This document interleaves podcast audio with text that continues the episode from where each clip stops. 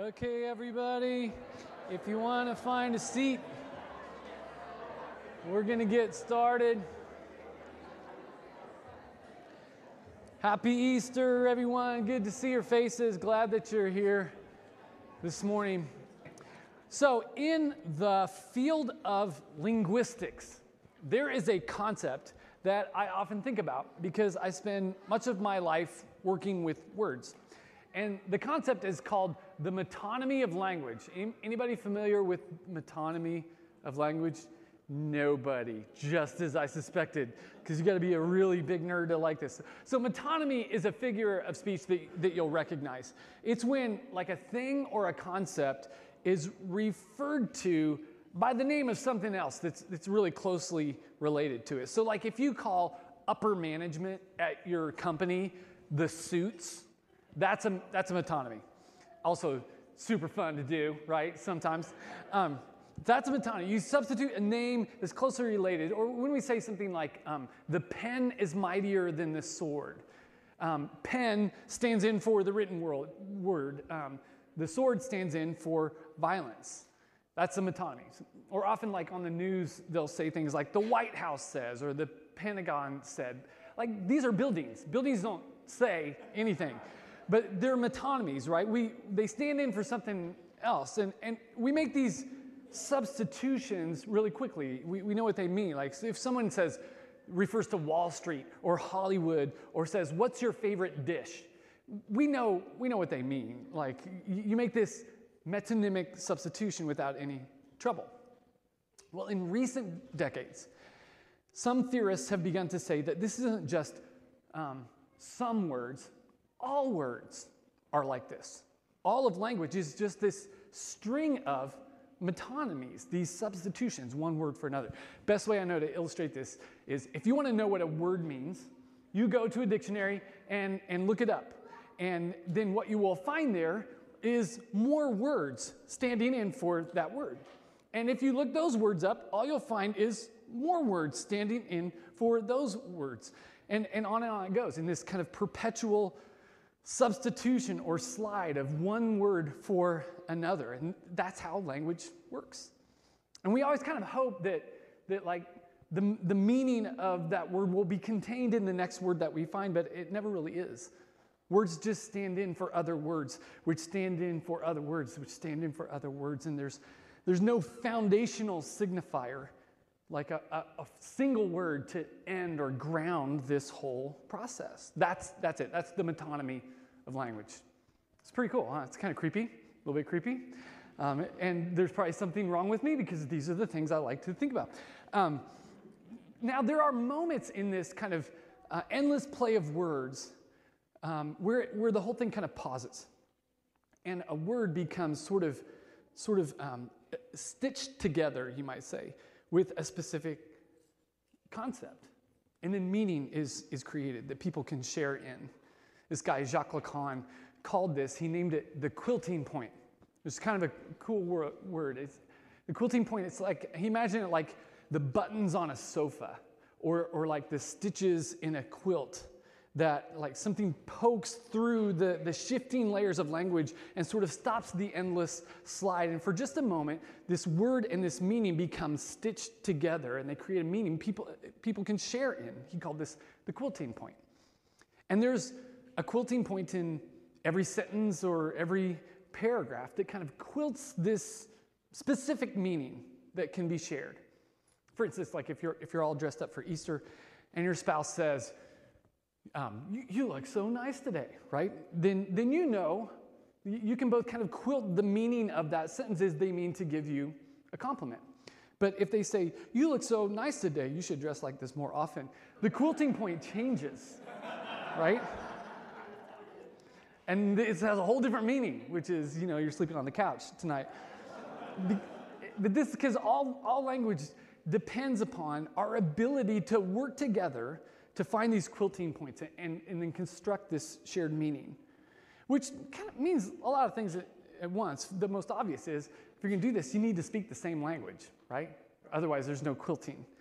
And you also have to kind of share a similar context for some things within the same language. For instance, there's a, a different quilting point in, say, Tallahassee than there is in New York City. Um, and more than anything else, we have to share a desire to work together, to construct some kind of meaning. Both, both parties have to want to make this happen. If one party isn't genuine about the whole deal, then constructing meaning and, and coming to an understanding, the whole thing just breaks down. So, for example, um, sometimes when couples are in a fight, if the fight starts to drag on for a while, it's like round seven, eight, you know, later rounds, around 10 or 11, and nobody's been knocked out, then they'll start sort of running each other around in circles over language. Anybody have this happen? We start arguing over terms and picking apart each other's syntax. Like, what did you mean by this? Well, that's not what you said. What you said was this. And they, they, they basically just destroy meaning together and confuse each other, just hoping the confusion will make the other get up, give up. And I don't have any personal experience with this, but I hear that this happens sometimes in fights. I actually have a name for this. I call it the Admiral Ackbar defense. Anybody, anybody know what I mean by this? What is it? Yeah, it's a trap, right? Yeah, this is it's crazy making to talk with somebody who doesn't sincerely desire to come to a place of understanding, just fighting over terms, right? And this is because meaning making, it, um, it doesn't come easy. You have to work for it and you have to cooperate for it. Here's why I'm going on about this, because this is what I think. I think that cross and resurrection are a kind of quilting point for all of history in all of our attempts to construct some kind of meaning in life for ourselves right now, for all of us as a community, all throughout history, the, the story of cross and resurrection, I'm, I'm going to suggest, is, is the quilting point.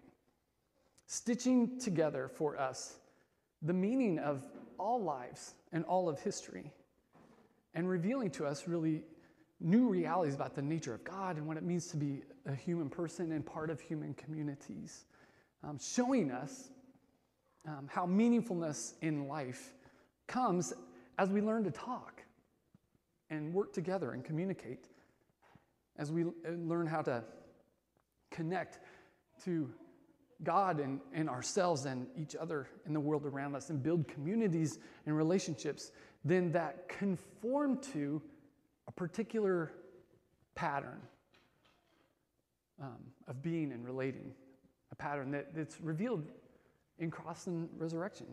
There's this, this quilting point that is, I think, the key to unlocking meaningfulness in life. Part of what I'm saying is that I think what's true about the metonymy of words and about the, the metonymy of language is also true about the metonymy of story.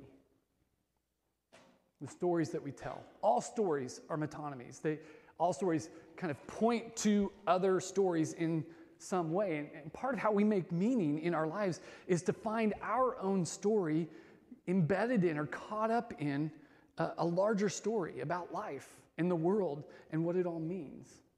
Because here's the thing our lives, in, in a very real sense, will conform to whatever story we tell about life and the world and what it all means. These stories that our, our lives become drawn up into, they, they have incredible power over us. And not all stories are the same. There's this writer I love, Rebecca Solnit. She says it like this Stories are compasses and architecture. We navigate by them. We build our sanctuaries and our prisons out of them. Stories are geography, she says. This is so smart. We navigate the world by the stories we tell. And a bad story can lock us like a prison, and a good one is like a sanctuary, a place that makes everything just shot through with the presence of the divine, makes everything holy. And we live in this world of competing stories, narratives that are just kind of fighting it out to try to see who gets to shape the meaning of our lives. And, and a true story is hugely necessary because it, it can. Um, it can shape us in ways that make us true truly human, as human was meant to be. But all stories are metonymous, and they all have these quilting points where the meaning of the story sort of becomes clear. And there are scores of factors that go into like what the, they influence what the meaning will be. For instance, where you begin a story will determine a lot about the range of possible meanings for that story. The Christian story, the story of God, begins in Genesis chapter 1, in the beginning, right? With this God who is, interestingly, distinct from creation, which was peculiar in the ancient world. Um, no, no, other religion had a God distinct from creation. Most ancient cultures just worshiped creation in some form. The Hebrew God was distinct from creation. And because they begin there, this, this changed the way the story gets quilted later on, especially when we bring cross and resurrection into it. And, and then this God, distinct from creation, created things that could create more things. Like created trees could make more trees and animals that could make more animals. And one of those creatures, humanity, was given this special capacity for language, for words and meanings and stories and interpretations. And God put them in charge of creation to, to care for it and steward it. God said, Be fruitful and multiply. Fill the earth and, and subdue it. Have dominion over it. it means show leadership. Till the earth and keep it. Cause it to, to flourish, right? And, and to, to be at um, what the Old Testament calls shalom. To experience shalom, which means we translate it as peace, but it's not peace like just the absence of war. It's peace as in everything that is in its right place doing what it was intended to do, and thereby relating rightly to everything else. And so all of it is, is flourishing. That's, that's shalom, that's peace. And, and God kind of early on, where the story starts, told the creatures, like the, the way this goes down, like the way you do this, there's rhythms and habits and practices you engage in, it'll, it'll help you. So things like Sabbath and, and worship and stewardship honoring God and your, your father and mother, um, not killing people, not lying, all, all those things. And creation was, it was kind of dynamic and always changing. Plus, from the very beginning, there, there are these twin threats of barrenness and chaos that threaten the peace. And so peace is, it's always been a moving target. And so the human, human vocation was chase the peace, right? and, and tend to the world and mend the broken things and draw it and your lives toward shalom, toward peace. But then humanity got confused about the things that make for peace. They ate from the tree of the knowledge of good and evil, right? That's the story. So it's like a symbolic way of saying they decided to trust in human wisdom and, and to, to try to tell their own story. Um, about the meaning of, of their lives. This is Genesis 3, of course, the fall. This tension appears. And immediately the people get, begin to really struggle in, in their relationships. So all of a sudden, they're, they're, um, they used to just talk with God. Now they're hiding from God. And all of a sudden, the way they relate to themselves is off. They feel shame at their own nakedness and they cover themselves, right? And then the, the way they relate to one another, they start blaming each other for what has gone wrong. And even the way they relate to the earth is, is off somehow. Their work suddenly becomes toil. And so their experience of life no longer reflected the peace of the garden. It, it was more like, well, it was like, it was more like the world that we live in this brokenness appeared. And they began to experience this, this barrier between humanity and God. And I'm telling you guys, to this day, this is one of the biggest struggles in the human experience. There is this distance we feel between humanity and God, and it just makes us a little crazy sometimes. And it's, it's odd because there, there's a sense in which this distance is both a blessing and a curse, which is weird. I mean, it's, it's a blessing, though, in that it forces us to grow up. You know, God gives us a certain amount of freedom and autonomy, sort of pushes us out of the nest because it's time for us to fly. So God's asking us to take responsibility for creation, work out your vocation, do your part in, in shaping um, the meaning of this story. And, and so this distance kind of fills us with a longing to span the distance, to, to close the distance. a longing for God, a longing for meaning, a longing for connection with each other. And this sort of propels us into our lives. And so there's a sense in which it's a blessing, the distance is. It's there so that we can have the freedom to love and, and to be faithful, keep faithing. Because without the distance, we'd just be like zombies or kind of sycophantic robots.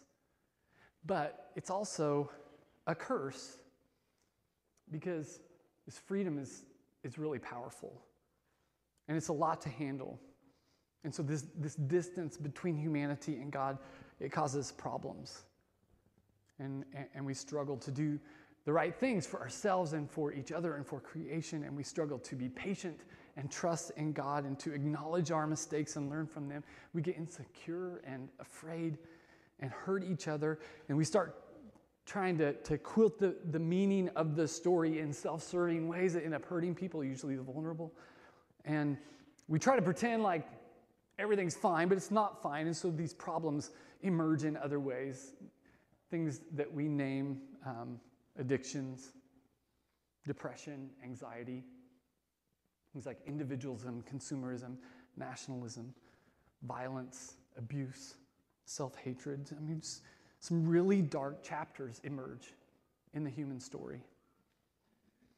When this happens, we start to get a little bit worried about how the story is going to end.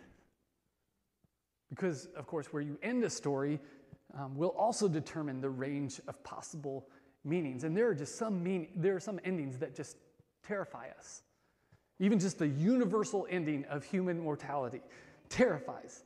And we'll do all kinds of crazy things to engineer the ending that we want or to avoid the ending that we fear. Makes me think of um, the TV show Friends. You know, the episode, um, the, the one where Old Yeller dies? You know this one? Where Phoebe learns that her mother always showed them the movies, but that were sad movies and wouldn't show them the end of the movie, so she didn't know Old Yeller dies at the end, spoiler alert. Um, and then she, so she goes back and starts watching all these old movies, and she's like totally depressed because the world is such a horrible, horrible place. We were talking about this at staff meeting this week, and Joanna Regier uh, told us this story. She was in a library helping a kid find a book. And she, she happened on Charlotte's Web, which is kind of sad um, in, in, the end. And she's like, oh, this is a good book. And so she's flipping through, about to give the kid, she gets to the, to the um, t- title page, and some little kid had written in pencil in like big block letters, very sad, do not read, explanation point. Isn't that hilarious? is trying to save a friend from a little heartache, you know?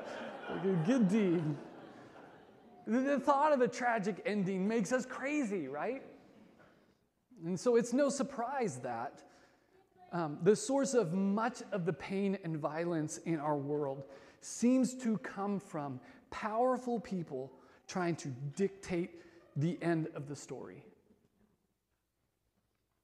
Or they, or they have some utopia in mind that they try to impose on the world. And they can justify almost any means in order to accomplish those ends. And I'm telling you, I mean, people who people who claim to know how the story is going to end in our world are dangerous people. And there's usually a trail of bodies in their wake. Much of the world's violence is brought about by people with power trying to impose their ending on the story. Often religion gets pulled right into this. Because what we want is a God who can guarantee a happy ending and, and a God who will, like, you know, eradicate our enemies and fix all our problems and, and punish those we've scapegoated as the source of all the barriers and the brokenness. And most religions just jump in and try to make that promise. And sadly, much of what passes for Christianity has done this as well. But it's a lie. It's not true. Because this sort of ending, this isn't in the cards for us. I'm not saying it might not happen for you. I'm saying it cannot happen. And, and here's why.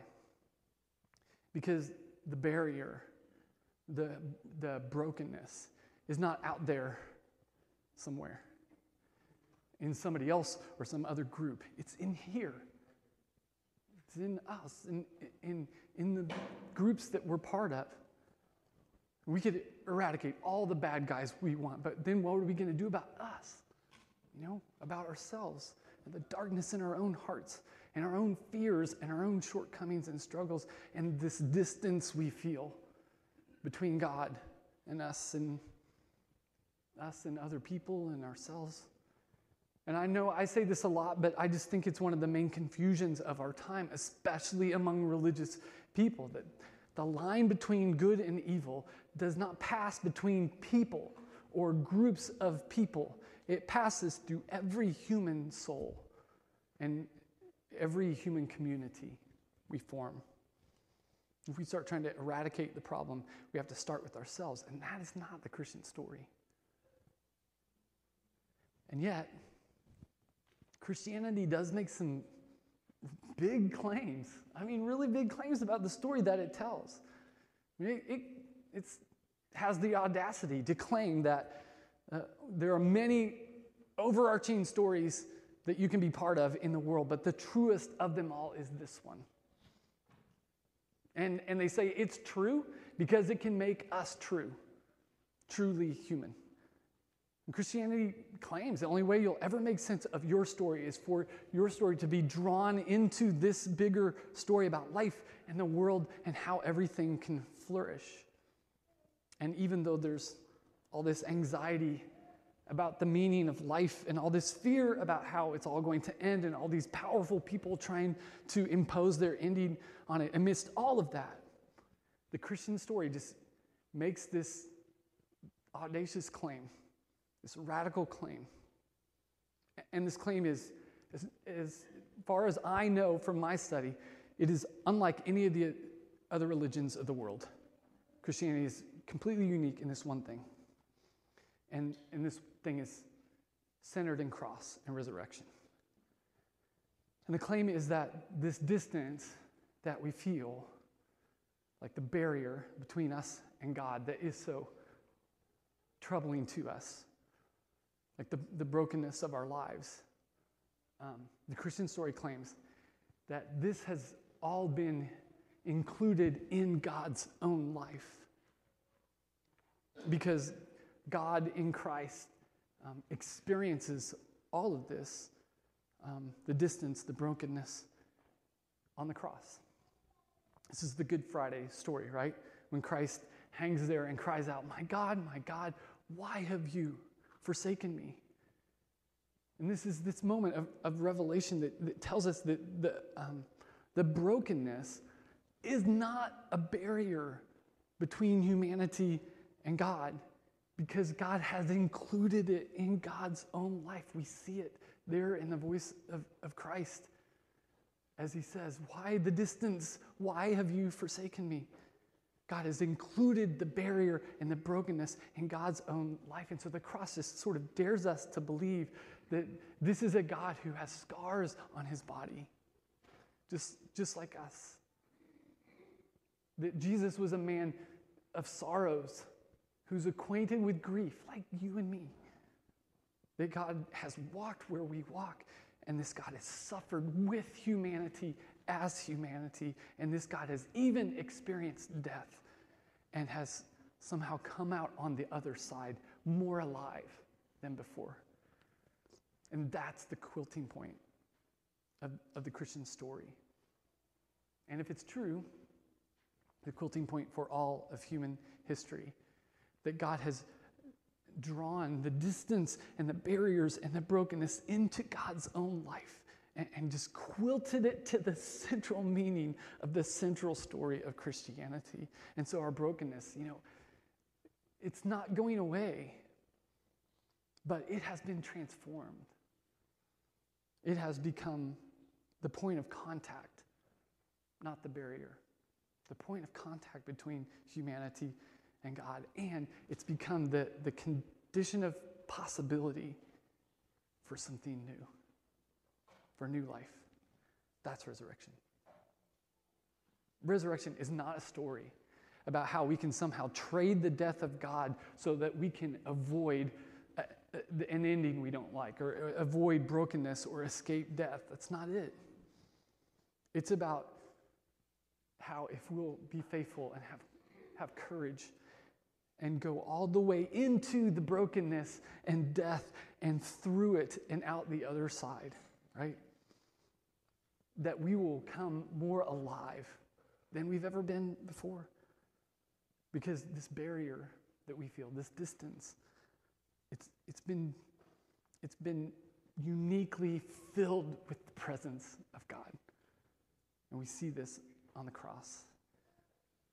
But in the, in the metonymy thing, to have this meaning, to quilt this meaning to our lives, both parties have to want it.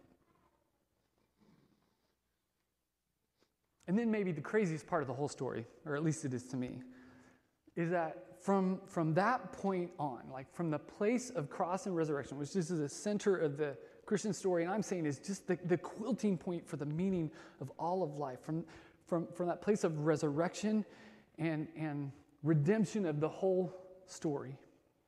The meaning has been quilted, right? It's the meaning is set by God. But God refuses to write the end of the story for us, to like dictate the end and impose it on us. Instead, God just invites us to help write the ending of the human story with God and with in cooperation with the entire human family. And you see this over and over in the story of God. God just keeps pushing um, responsibility for the world back on us. God doesn't say, you know, don't worry, just sit back, I'll fix everything. God's like, you fix it. That's your job. That's what you were created to do. Get back to it. But God makes this promise that, that is quilted into the meaning of the, of the story through cross and, and resurrection. And the promise is that even in the brokenness, you know, even when you feel the barrier, even when it just all doesn't seem real and you can't even say, I believe, God is, is there. God says, I will be with you. I will always be with you, and you will always be with me.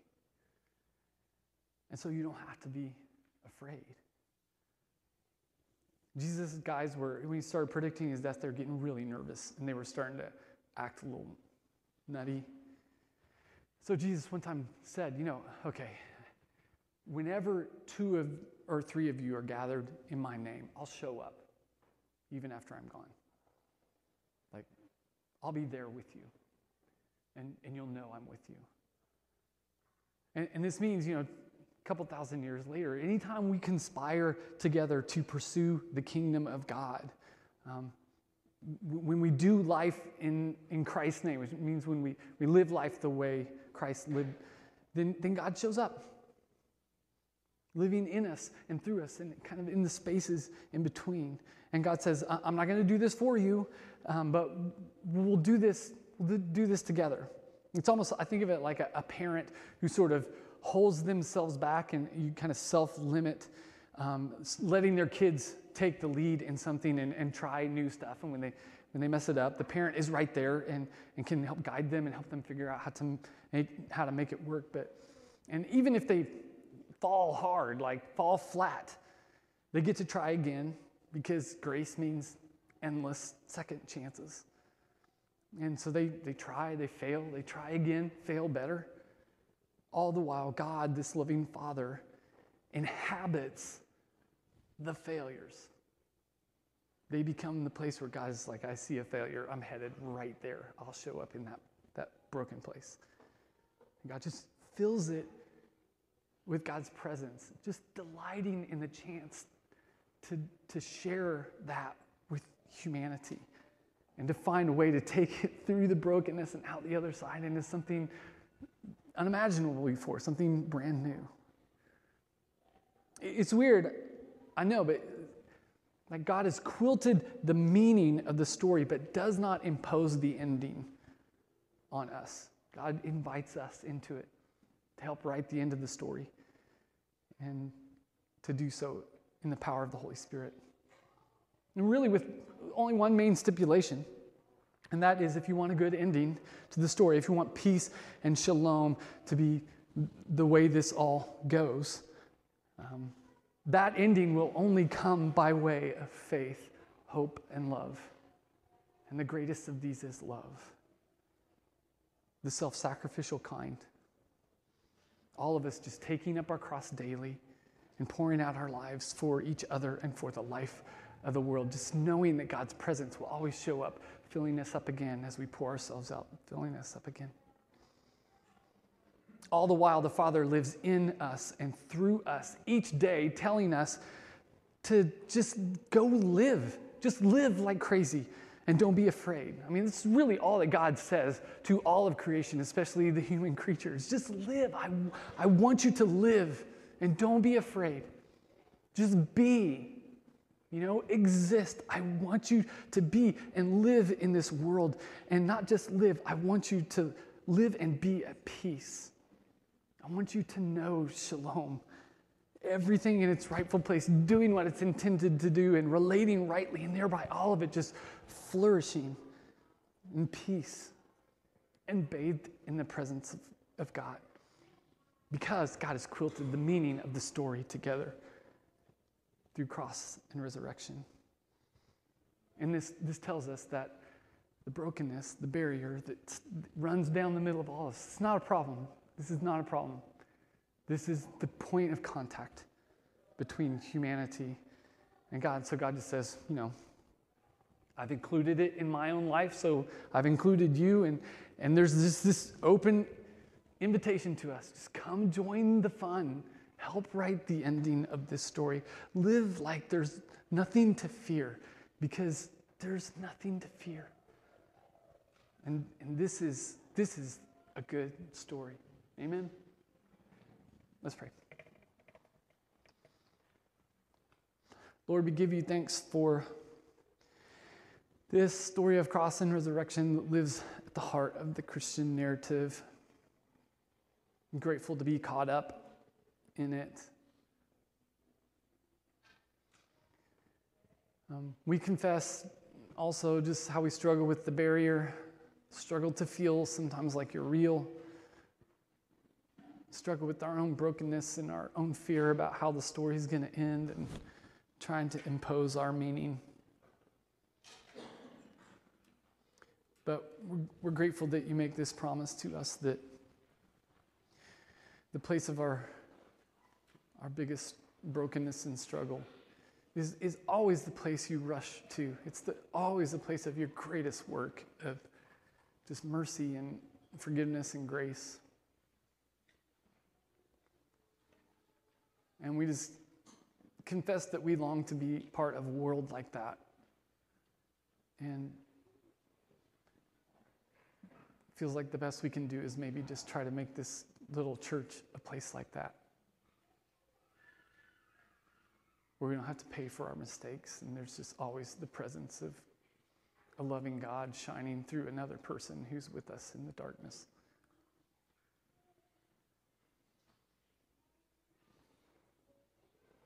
I pray that we could live and chase peace and, and live without fear.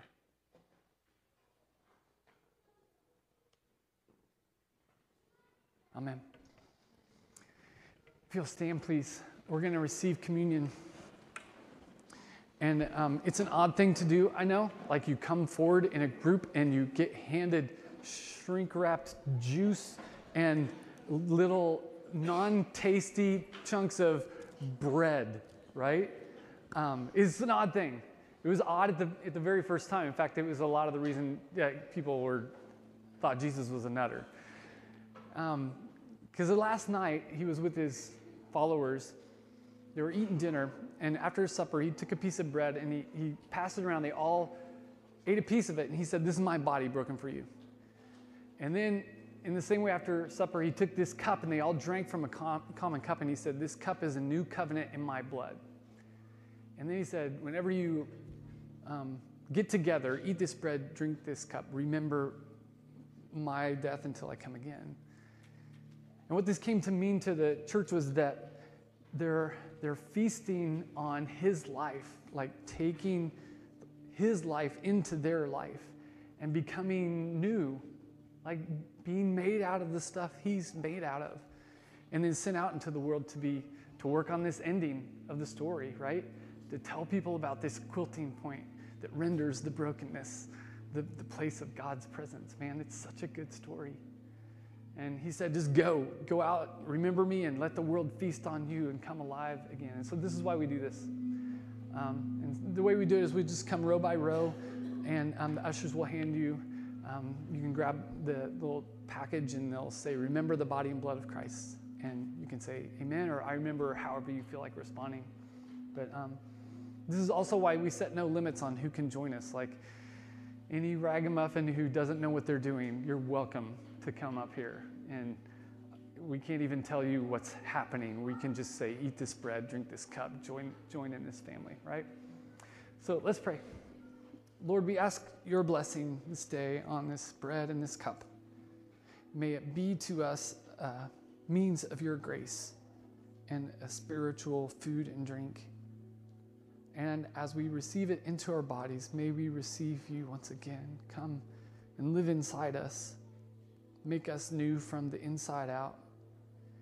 And then send us out into the world to be salt and light. And let the world feast on us and taste and see your goodness and be drawn into this great story. All to the glory of Jesus Christ, our risen Savior who lives and reigns with you in the Holy Spirit, one God, now and forevermore. Amen. Will you come?